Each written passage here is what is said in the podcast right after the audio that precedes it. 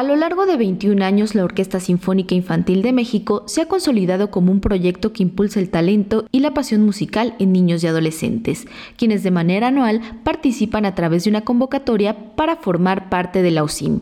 Así, luego de una rigurosa selección y tras dos semanas de ensayos constantes en su campamento, los 127 niños y jóvenes que integran este año la orquesta emprenderán la 31 gira nacional que llegará a seis estados de la República. Roberto Rentería, director artístico de la OSIM y titular del Sistema Nacional de Fomento Musical, comenta que este campamento, además de apelar a la formación artística, exige disciplina y nivel musical. De ahí que para algunos participantes sea una primera experiencia. Se comienza a pensar también cómo podemos ofrecer para niñas, para niños jóvenes que si están con nosotros dos o tres años puedan tener un mucho mayor crecimiento, que la parte más importante es no solo lo que aprendo aquí, sino todo lo que aprendo aquí, como lo puedo entonces compartir y replicar en mi orquestita, en mi ensamble, en mi banda, en mi agrupación, en mi semillero y eso permite que el trabajo sea mucho más rico, que haya una retroalimentación hacia las agrupaciones en las que ellos participan, pero a final de cuentas es un concurso, es una convocatoria abierta en el que estos jóvenes pues año con año tienen que irse preparando. También nos sucede en muchos de los casos jóvenes que vinieron en una ocasión y al año siguiente se confían de su trabajo, se confían de su talento y vienen detrás de ellos cientos de niños, incluso más pequeños, con un talento musical sobresaliente, a los que por supuesto se les da la oportunidad para que participen. Entonces, este año, por ejemplo, el 55% de la orquesta es primera vez en OSIM, el otro 45%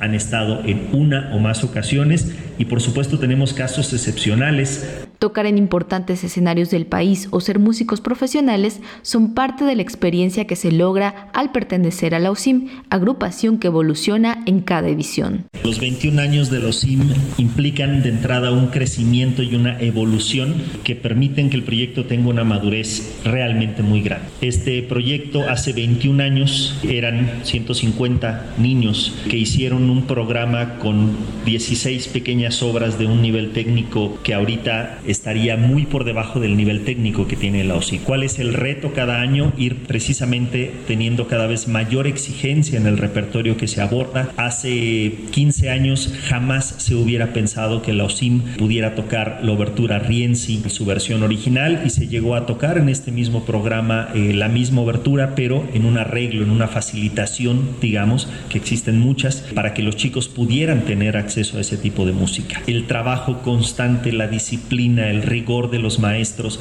pero también esta parte pedagógica y de didáctica para sacar ese talento en los chicos ha hecho que el proyecto vaya madurando, que se vaya haciendo cada vez más exigente. Al día de hoy les, les confieso, muchas orquestas profesionales no tendrían un programa como lo tiene hoy la OSI. Para este año, el repertorio interpretar incluye la pieza Arrecife de la compositora Gina Enríquez, quien busca hacer conciencia sobre la contaminación ambiental. La OSIM, que este año se integra por niños de 11 a 17 años de distintos estados de la República, incluidos 22 alumnos de los semilleros creativos, ha despuntado el talento de más de 1.600 infantes. Algunos de ellos ahora son músicos profesionales en orquestas de renombre e incluso han llegado a escenarios internacionales.